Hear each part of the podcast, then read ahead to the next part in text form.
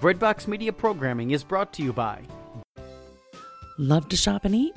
With a dozen food stands and even more local vendors, there's always something fresh, friendly, and fun at the Markets at Hanover.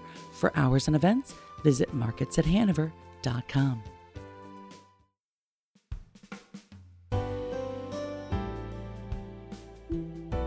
Hi, I'm Sister Geraldine Schmidt, and you're listening to Musings from a Catholic Evangelist. Um, I had a great responsibility. I was a classroom teacher for middle schoolers for 17 years, and um, eight of those years I taught in the South Bronx.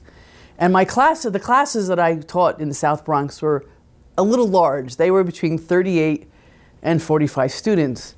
And before school started, I had written my students' names in my rule book. I had uh, written them in a name tag on their desks. I had written their names on their textbooks. And as I would write them, I would pray their names. But the first day of, of school, I was determined to memorize their names. They thought I was memorizing their faces and their names. No, I was just memorizing the list according to where they sat.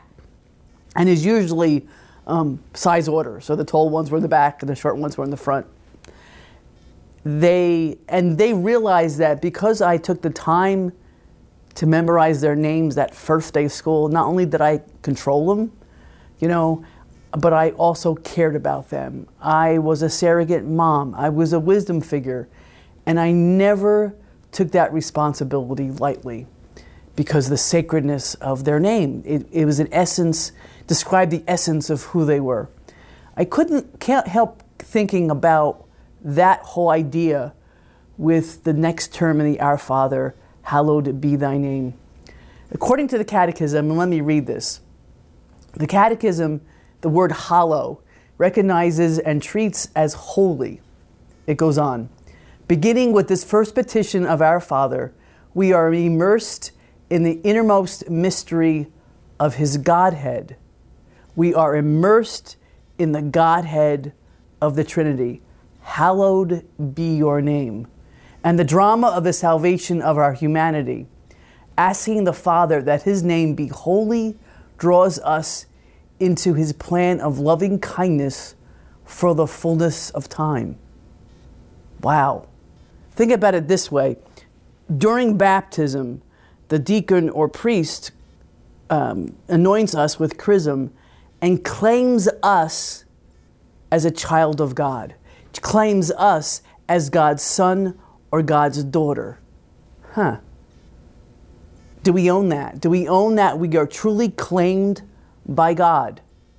Like, I don't think we really understand that. I mean, there, there are moments of, of great wisdom and there are moments of beginning to, to understand that, but to own that, I don't think we, we truly, truly get that. Because knowing our name and claiming us as his own, he calls us to be holy.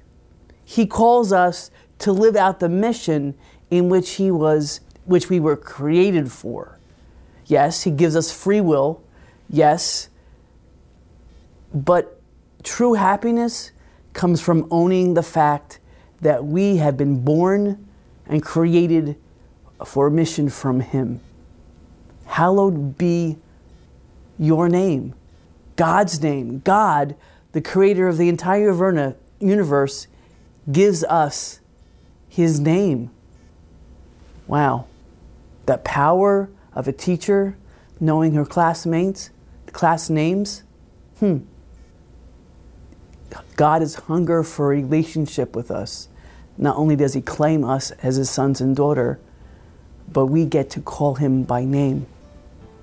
Pretty amazing. Pretty amazing. You're listening to Musings from a Catholic Evangelist, and I'm Sister Geraldine.